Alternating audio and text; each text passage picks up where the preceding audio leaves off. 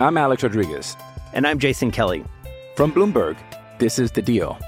Each week, you'll hear us in conversation with business icons. This show will explore deal making across sports, media, and entertainment.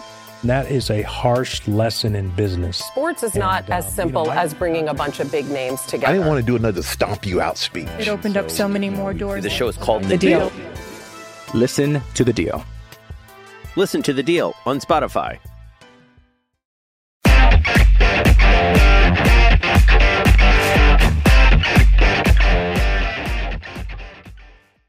Welcome to On Texas Football. I'm joined today by uh, Ian Boyd. Ian is the X's and O's expert uh, for InsideTexas.com. Uh, Ian, welcome in. How you doing today?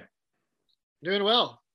I, I want to call. I mentioned, uh, you know, prior to our, our uh, hooking up today, that I wanted to call today's episode "Inside the Game Plan," uh, in part because it felt. Um, I thought your article this week uh, on the strengths potentially and um, weaknesses of both quarterbacks, uh, Hudson Card and Quinn Ewers, was very interesting, and that's what you titled it. Uh, and I want to start there in our conversation because there's been a couple practices now. Uh, we've got some other uh, position moves and things happening at Texas that I want to talk about. But I want to start with that article uh, because you made the point in it that you know there's a reason to believe Hudson Card very easily could end up uh, winning this job uh, over Quinn Ewers. But likewise, you put up the, the opposite stance that uh, Quinn Ewers has does some things that Hudson Card isn't necessarily uh, strong with. And I want to give you a chance or an opportunity kind of to lay out the groundwork of that and what you were thinking when you wrote it. I well, you know, I basically just started writing it, um, partly just to sort out my own thoughts and see if I could arrive at any clarity on how I think it's going to shake out. So I just started writing out, you know, what is this offense going to be? Who are these guys? Somebody on YouTube made a really useful compilation of every snap both Hudson Card and Casey Thompson took last year um, that I was uh, reviewing, and um, yeah, just where I where I landed was it makes the most sense for Sark to build the offense around the strengths of Quinn Ewers, and uh, if Kate, if uh, Hudson Card grows in executing that style, then he has other advantages over Quinn Ewers. He's more experienced in this system with the protections, with Big 12 defenses, which I didn't actually mention, but that's pretty important, and with um, third down passing, I think is actually a strength of Card's. And Quinn Ewers. So if you structure if you structure the offense to emphasize, you know, chucking it deep, throwing it wide and long, you give Ewers a good chance to win the job because he does that as well as any prospect we've ever seen out of the state of Texas, right? He's like like Stafford and Ewers, right? Um, so if he if he takes the job, it's because he's a natural fit and he's doing everything else well enough. If he doesn't take the job, it's because Card is executing the deep shot style effectively, and then he's bringing more of the other sort of veteran skills to the position. So that's that's basically where I landed and how I see this shaking out. You know, assuming that there's not already some like you know backdoor handshake between the Ewers and, and Sark that brought him to Texas. Yeah, I don't. I don't think it. I, big boy football doesn't work that way. Um, I, You can't. You know, I mean, if you're terrible, then you lose. So yeah, I, I think that. I think that as I look at it, um, you know, you mentioned uh, one of the things that I thought you hit on uh, properly, uh, Ian, uh, was the fact that this is uh, Card's second year in a system, and typically you see a bigger jump uh, in a in a player, any player in any system, in any kind of system, their second year in it. It's not you automatically take to it. It's a it's a developing process, and from that standpoint, here is my my take on on some of what you said and what what I'd like your comment on.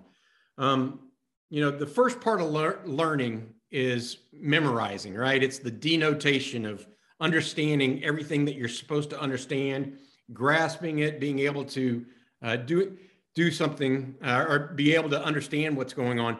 But the second part of it is connotation. You know, how do you con- contextualize what's going on around you to create opportunities for you and uh, for the offense or what have you? And I just wonder if last year for Hudson Card, it was all about denotation, and now he can move into that stage of connotation and contextualizing it. Likewise, if you know if Quinn Ewers is going to have that one year of trying to get ready, um, and is Quinn Ewers so uh, preternaturally talented that it trumps all other aspects? Um, and and I think that that that's why uh, part of why we're talking about it is because it's not like Hudson Card, and you, you made this point. It's not like he's just a, a guy. He's a pretty highly rated, talented quarterback. Uh, perhaps as talented a quarterback, even though he's young, as Texas has had in you know 10 years. I mean, Sam Ehlinger, for as good as he was, wasn't necessarily that uber talented quarterback. He was more of a uber talented leader. And so my question to you is really how does how does that come into your thinking where you, you're taking this one year of experience and you're taking a guy that you're trying to get from that the actual memorization of everything, the denotation, and then taking him into that connotation or contextualization of the offense and how he makes it run, like on third downs that you mentioned so important. Yeah. Um, you know, Hudson Card has such a bad rep from how last season went amongst some fans that uh, you would you wouldn't think this, but it's entirely possible that he could have a huge year because he makes that leap with comfort in the system, and then he's off to the NFL, right? Quarterbacks maybe stick around a little bit longer, but um, that's not completely out of the realm of possibility. I think that uh, in some respects, it's not even a knock on Ewers or a dismissal of his talent to say that the job is sort of Card's to grab because of um, yes, Ewers is insanely talented. If, if he's so good immediately, then he'll just play. But um, if Card makes the transition, he has his own talent level. So it, it just makes um, he would um, the the timeline would favor Card to, to hold on to the job, especially the way that Sark likes to play veteran quarterbacks traditionally. Um, so it, Ewers is very talented, and he will take the job if Card lets him. But I, I, I would think that it's Card's to have if he can make this leap and actually show the talent that we've seen only glimpses of. I'm Alex Rodriguez. And I'm Jason Kelly. From Bloomberg, this is The Deal. Each week, you'll hear us in conversation with business icons. This show will explore deal making across sports, media, and entertainment. That is a harsh lesson in business. Sports is not And, uh, as you simple know, I- as bringing a bunch of big names together. I didn't want to do another stomp you out speech. It opened up so many more doors. The show is called The, The deal. Deal. Listen to the deal. Listen to The Deal on Spotify. All right, let's let's move on to some other stuff because the humidor had an interesting piece today. Uh, before I do that, um, I want to mention that uh, Inside Texas is currently running a four months for one dollar special for first time subscribers. Please consider uh, using that uh, opportunity to join us on InsideTexas.com. It's where Ian, uh, myself, Jerry Hamilton, Eric Nahlin, the publisher Justin Wells, Paul Wadlington, we all post uh, daily and try to keep uh, some information flowing for those people who are uh, passionate uh, Longhorn fans like yourself, who's probably watching this video. Um, in in the humidor today, which is our, our weekly uh, column, insider column uh, that Eric and, and the gang post, uh, they made mention of something that you and I have talked about, and that's a shuffle, a potential shuffle along the defensive front that is not necessarily all of what they did last year. Um, can you, Eric was was a little uh, hesitant to go too too in depth about it because he hadn't got enough insight on it. But I know that you have an inkling of where he what he's talking about and, and can uh, kind of give a, a glimpse into what what that really means and what it's all about. Yeah. Well, I think that um, just as a starting point, you know, we we know that they're we've we've been reporting that they they want to move Jahdae Barron to nickel, in part to get their best eleven players on the field. That's great. That's a good that's a good idea. Get your best eleven guys. Um, if you were to name the, the if you were to rank the best players on the line of scrimmage for the Texas defense based on where we left off last season, I think the first five guys you would name are all defensive tackles or nose tackles before you would get to an edge player. I think you would go uh, Moro Ojomo, Alfred Collins, Keondre Coburn, Byron Murphy, T'Vondre Sweat. And then maybe at that point you would get to a Gofo or maybe Sorrell or or some other player. And it might still just be like Broughton, you know, or, or another defensive tackle. Um, so that calls for three down fronts is what you want. And that's where they landed last year. They ended up playing basically the back half of the season with um, Collins at the end, Ojomo at tackle, and uh, Coburn or whoever else at, in the nose.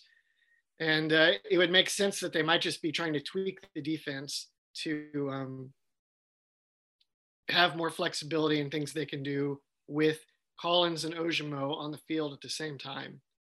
Uh, sounds like you wonder if maybe they they basically just have them flip positions and Ojomo goes back to end where he played in 2020, and then Collins goes inside to tackle. And then you can uh, you then you only need one good edge player, unless you're in a three four. When you're in a nickel, you just need one good edge player, and then the, the it just changes the style to get your best to get as many good defensive tackles on the field as possible.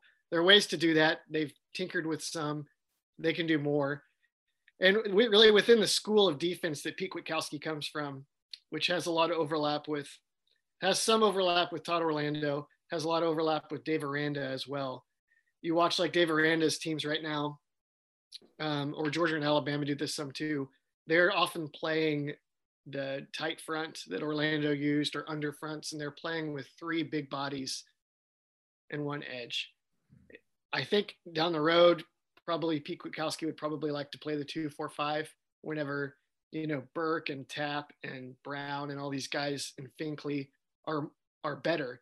But right now, when the best players are mostly defensive tackles, it would make sense to to pivot a little more to, to being able to do more from three down. Three big bodies is what I really mean by that. You know, I I never actually looked at it um, like you have, uh, or like like you just articulated where I, I can I see your point. The four or five best defensive linemen right now are nose tackles or tackles, um, until proven otherwise, right? And and that goes to saying without Ochaun Mathis potentially on campus, right? Um, uh, the the potential transfer from TCU that I'm talking about.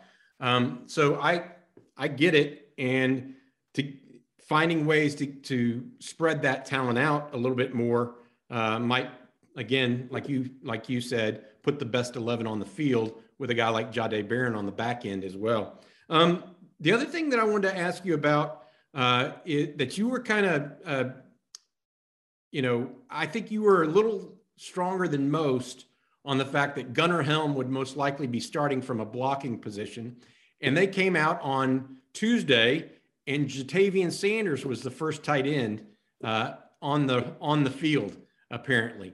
Um, so uh, does that speak to Ja'Tavion Sanders potentially being more well-rounded than Gunnar Helm um, and also picking up his ability as a blocker on the interior? Or is this just early season conjecture or early practice conjecture and we're not sure if it means anything quite yet?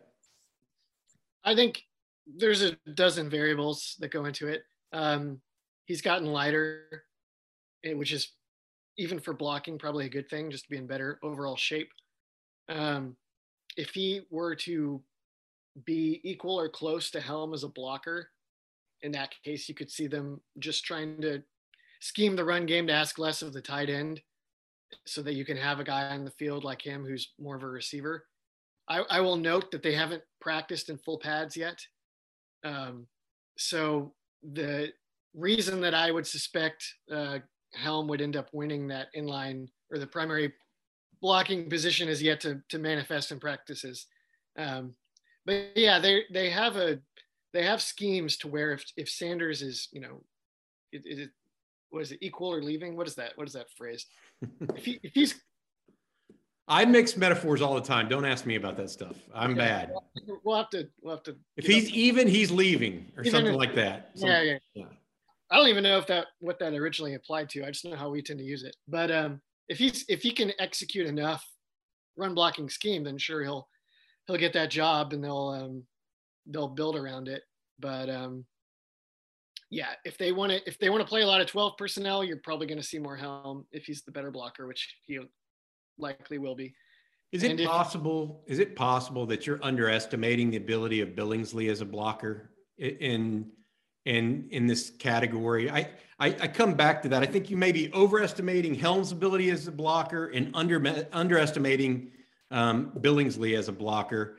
Just in, I don't know why I feel that way, but in my talks with you, you you you really think that Helm has a, has some a really good ability as a blocker. I think and I don't, I haven't necessarily really seen that yet.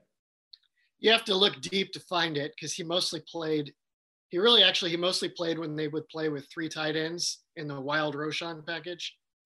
Um, that's where he got a lot of his looks last year. Um, he's a thick, he's a he's a strong, thick dude now. I saw a picture of him and he looks different than he did even a year ago.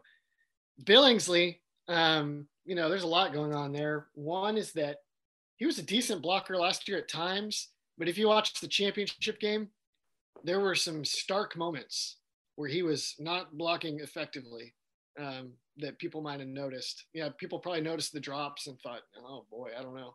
But there were some blocks in there that were worse. Um, now, you would like to say, "Well, that was the national championship game against Alabama." Well, guess who comes to Austin? You know, um, and then, um, and that's why he lost his job to Cameron Latu also was because Latu was the bigger blocker and Billingsley would play when they would play with two tight ends because the second tight end would have an easier job. Uh, beyond that, he's listed now at 216 pounds. Right. So that's, I mean, he's a receiver, basically. I, it's hard to imagine him having a role where he is taking on heavy duty blocking assignments in the box. Um, like I just said with Sanders, if they could scheme, um, they could scheme the run game to try to keep him on linebackers and try to have him avoid blocking defensive ends or or uh, or stronger outside linebackers. But that gets you just start to put yourself in a box, and you put yourself in a box specifically with how you scheme your run game for two of your best players. So I, I'm sure that they'll have him in there in packages, but it's just hard for me to see them not having an extensive package with a real blocking tight end. Maybe Sanders can be that guy. That's what I was gonna. That's what I was gonna say. I mean, the hope might be that Ja'Tavion Sanders has made a leap, right? And he becomes yeah, the the all he becomes the all-purpose tight end that they really need. Uh, that doesn't, uh, you know, tip whether it's a heavy run formation or not, right? And that's what you're really saying, because I think that that once you put a Helm in there, you're really tipping your hand as to what you're trying to do. Uh, whereas with Billingsley and or Sanders, you're not necessarily tipping your hand uh, prior to the to the play getting started. Um, I, don't you, think, uh, I, I don't think that necessarily matters though, because if you're tipping your hand that either we're going to run it down your throat or he's going to protect while we chuck it over your head, there's still so much distance between the two potential points of attack in the box or out wide that defenses are still they're too they're still overstressed in space.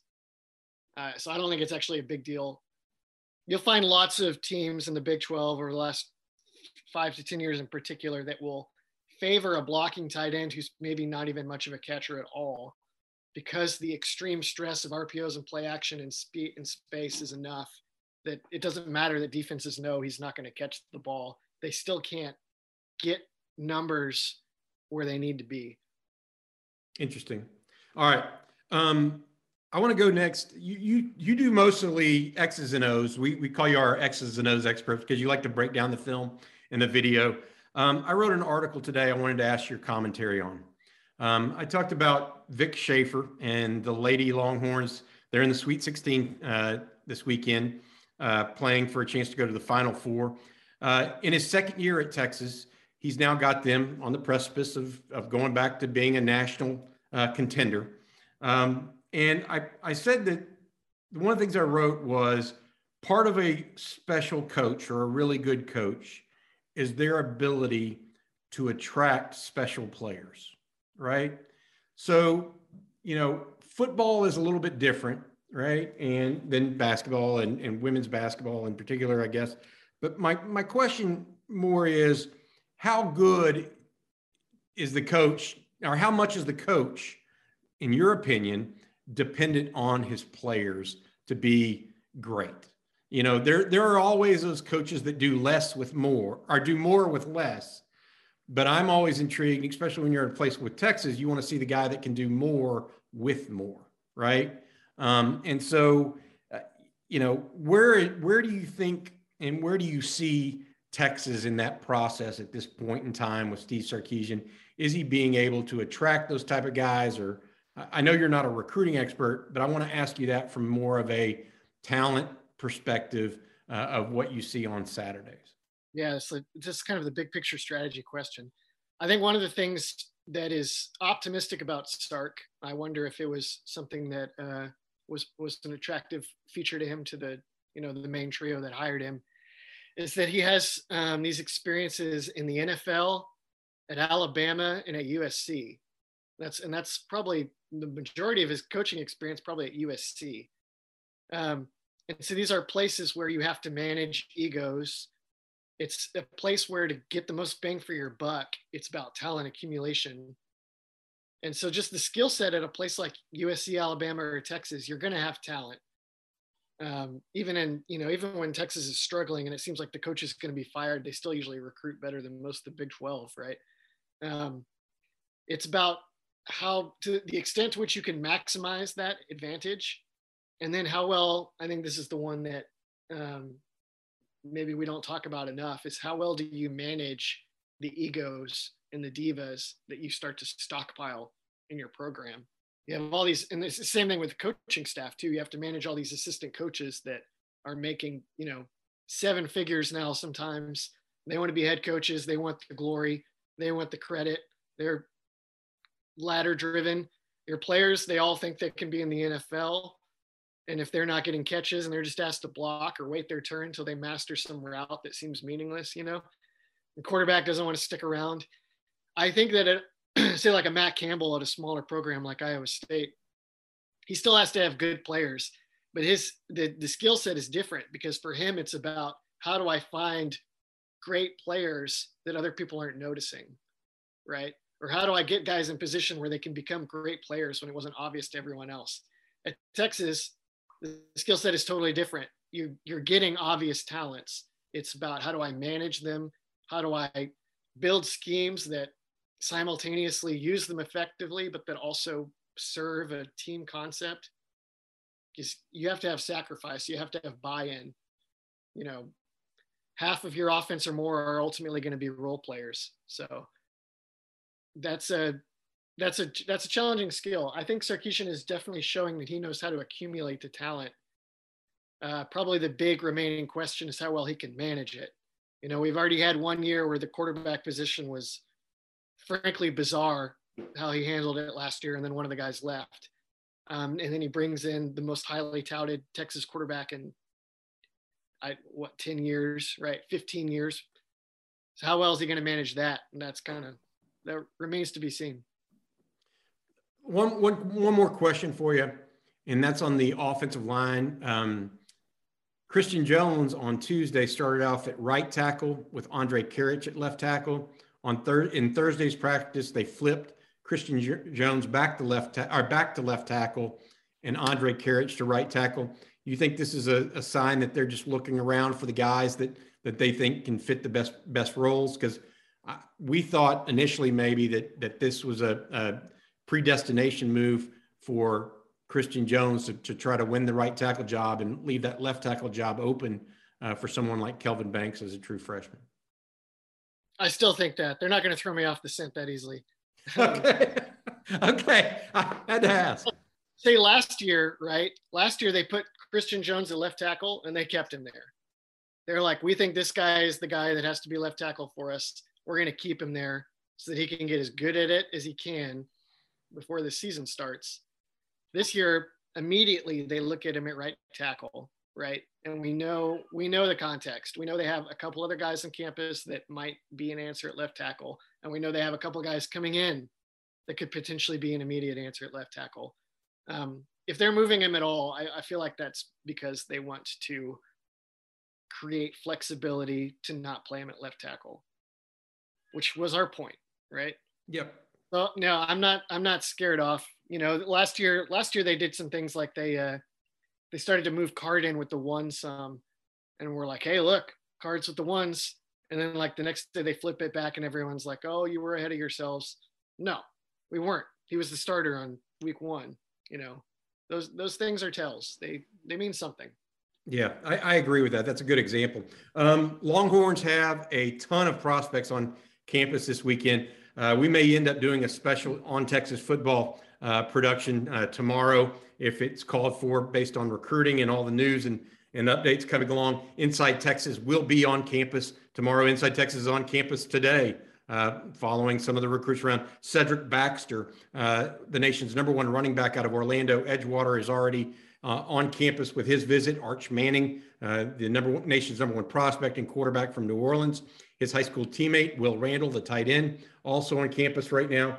Uh, in total, there'll be more than a dozen four stars or higher on campus. I believe the number was 12, or either a dozen or a baker's dozen uh, of the top 300 prospects in the country uh, will be on campus this weekend uh, to see the Longhorns. Inside Texas will be there, whether it's uh, on InsideTexas.com, where again we're running that special uh, for uh, one four months for just one dollar, and we'd love for you guys to join us. I also want to point out one more time if you haven't read Ian's Inside the Game Plan piece uh, on the two quarterbacks, the the discussion that we started today, uh, today's episode with. I implore you to do that because I really think uh, that'll give you some greater insight uh, of to what just the decision tree is probably uh, for the Texas coaches and what they're looking for right now. All right, uh, for Ian Boyd, I'm Bobby Burton. thanks, Ian, for joining us. and that has been this episode of On Texas Football. Every fan knows the right player in the right position can be a game changer. Put LifeLock between your identity and identity thieves to monitor and alert you to threats you could miss. Plus, with a U.S.-based restoration specialist on your team, you won't have to face drained accounts, fraudulent loans, or other losses from identity theft alone. All backed by the LifeLock Million Dollar Protection Package. Change the game on identity theft. Save up to 25% your first year at LifeLock.com slash aware.